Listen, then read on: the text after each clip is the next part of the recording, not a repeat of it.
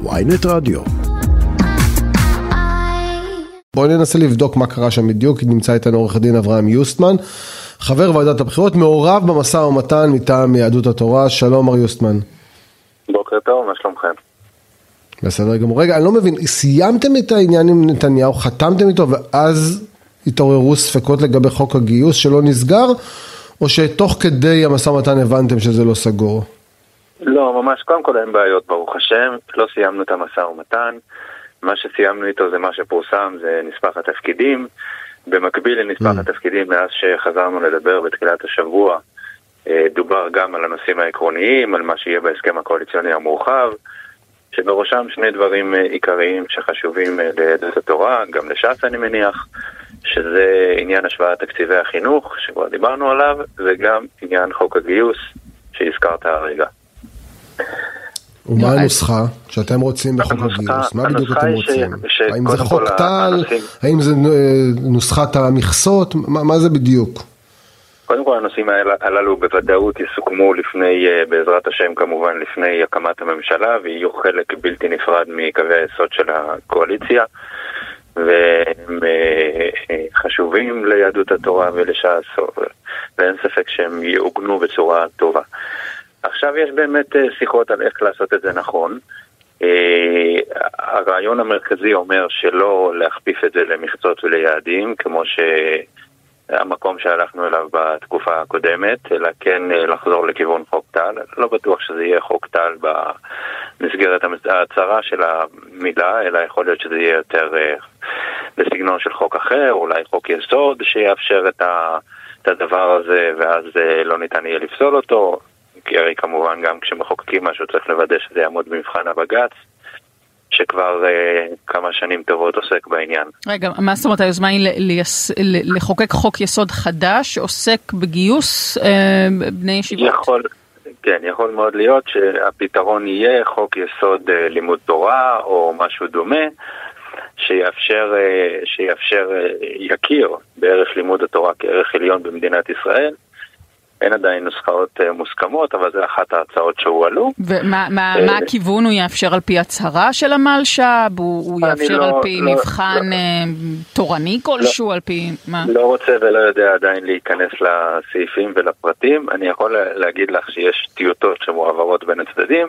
לאו דווקא ביחס להצעה הזאת, יש כמה הצעות שצריך לראות איזה מהם באמת תהיה מקובלת על uh, הרבנים של הצד החרדי ועל uh, הנושאים ונותנים של uh, הליכוד ולאחר מכן אני מניח שזה יאפשר את המשך דיום המשא ומתן. מה אתה מבין כמי שמעורב בשיחות האלה ש...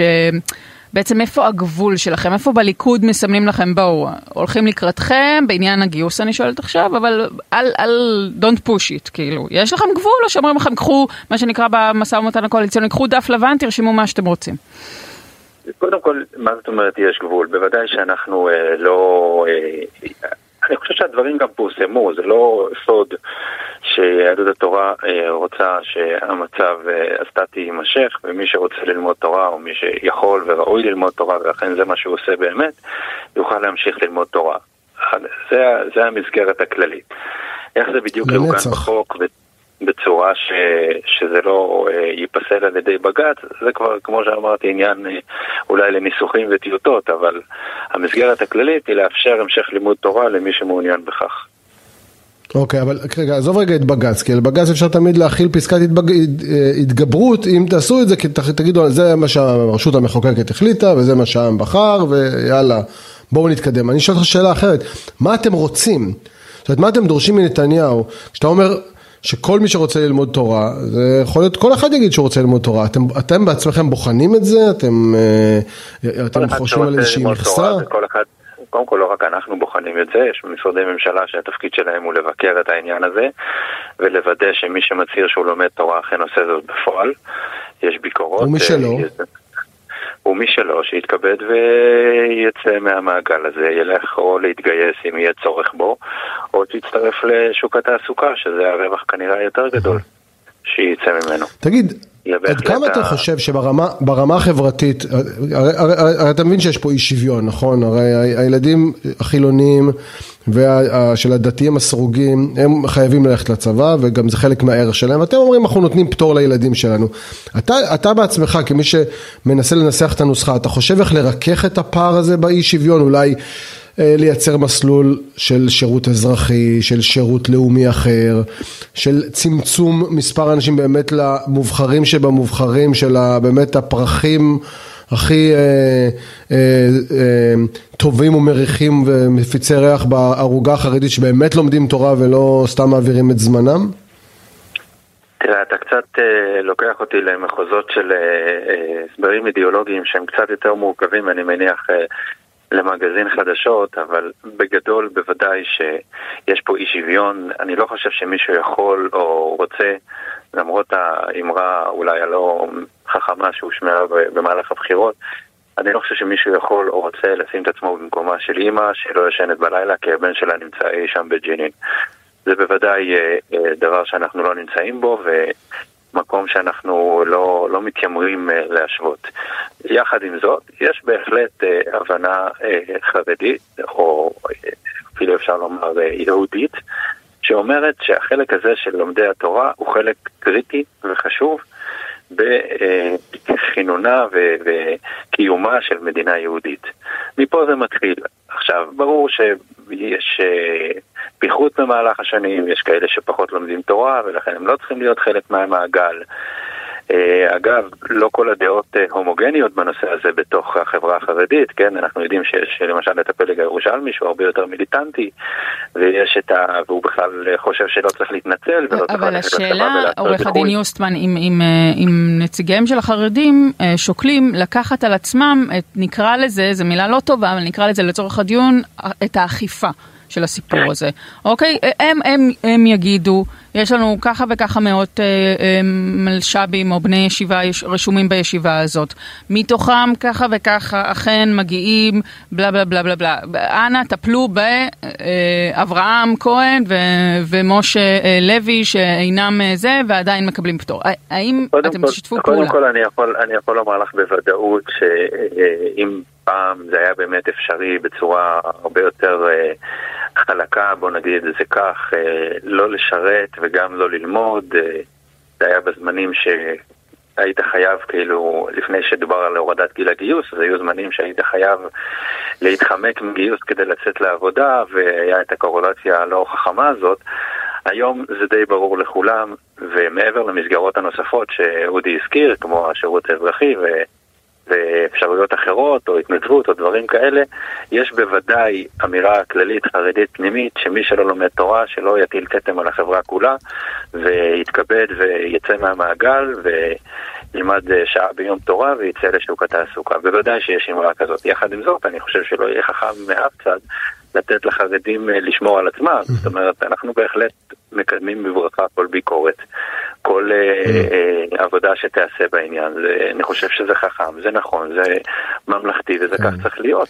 תשמע, אתה מדבר דברי טעם שמאוד, שמאוד נעים לשמוע, ואז אני חייב לשאול אותך, אוקיי, נניח שעשינו את הסינון הזה ולוקחים רק את באמת האברכים המבריקים ביותר, והשאר או הולכים למסגרות שירות או הולכים לעבודה, אבל איך הם יעבדו אם עכשיו השוויתם את תקציבי החינוך גם למוסדות שאין בהם לימודי ליבה? איך יהיה להם את סט היכולות?